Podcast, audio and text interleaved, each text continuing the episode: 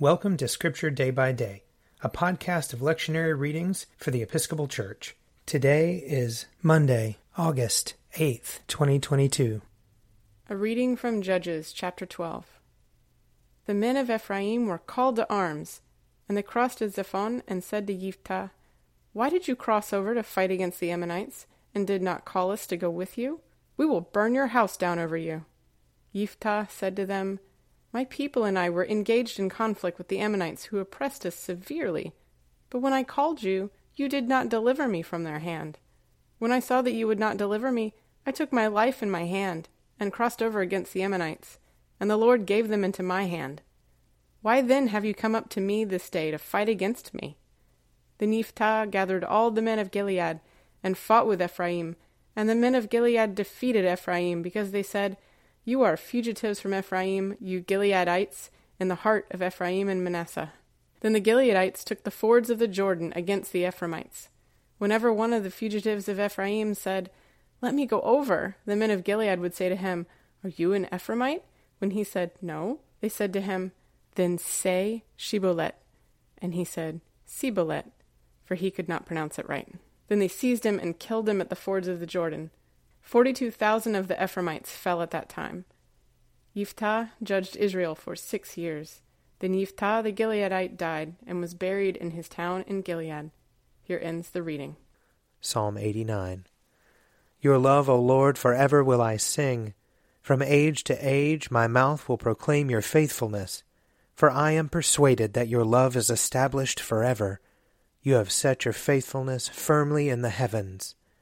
I have made a covenant with my chosen one. I have sworn an oath to David, my servant. I will establish your line forever, and preserve your throne for all generations. The heavens bear witness to your wonders, O Lord, and to your faithfulness in the assembly of the holy ones. For who in the skies can be compared to the Lord? Who is like the Lord among the gods? God is much to be feared in the council of the holy ones great and terrible to all those round about him. Who is like you, Lord God of hosts? Almighty Lord, your faithfulness is all around you. You rule the raging of the sea, and still the surging of its waves. You have crushed Rahab of the deep with a deadly wound. You have scattered your enemies with your mighty arm. Yours are the heavens, the earth also is yours. You laid the foundations of the world and all that is in it. You have made the north and the south.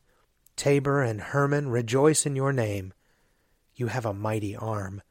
Strong is your hand, and high is your right hand. Righteousness and justice are the foundations of your throne. Love and truth go before your face. Happy are the people who know the festal shout. They walk, O Lord, in the light of your presence. They rejoice daily in your name. They are jubilant in your righteousness. For you are the glory of their strength, and by your favor our might is exalted. Truly, the Lord is our ruler, the Holy One of Israel is our King. A reading from Acts chapter 5. Now many signs and wonders were done among the people through the apostles, and they were all together in Solomon's portico. None of the rest dared to join them, but the people held them in high esteem. Yet more than ever, believers were added to the Lord, great numbers of both men and women, so that they even carried out the sick into the streets and laid them on cots and mats, in order that Peter's shadow might fall on some of them as he came by. A great number of people would also gather from the towns around Jerusalem, bringing the sick and those tormented by unclean spirits, and they were all cured. Then the high priest took action, he and all who were with him, that is, the sect of the Sadducees, being filled with jealousy, arrested the apostles and put them in the public prison. But during the night an angel of the Lord opened the prison doors, brought them out, and said, Go, stand in the temple, and tell the people the whole message about this life. When they heard this, they entered the temple at daybreak and went on with their teaching. When the high priest and those with him arrived, they called together the council and the whole body of the elders of Israel, and sent to the prison to have them brought. But when the temple police went there, they did not find them in the prison. So they returned and reported, We found the prison securely locked and the guards standing at the doors. But when we opened them, We found no one inside. Now, when the captain of the temple and the chief priests heard these words, they were perplexed about them, wondering what might be going on.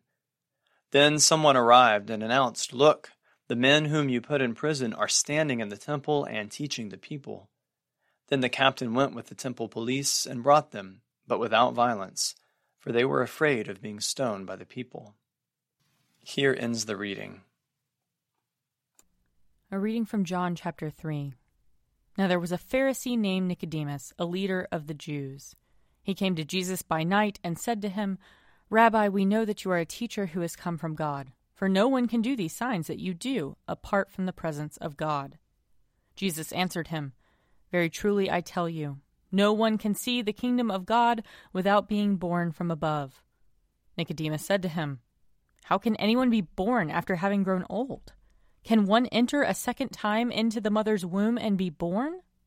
Jesus answered, Very truly, I tell you, no one can enter the kingdom of God without being born of water and spirit. What is born of the flesh is flesh, and what is born of the spirit is spirit. Do not be astonished that I said to you, You must be born from above. The wind blows where it chooses, and you hear the sound of it, but you do not know where it comes from or where it goes. So it is with everyone who is born of the Spirit. Nicodemus said to him, How can these things be? Jesus answered him, Are you a teacher of Israel, and yet you do not understand these things? Very truly, I tell you, we speak of what we know and testify to what we have seen. Yet you do not receive our testimony.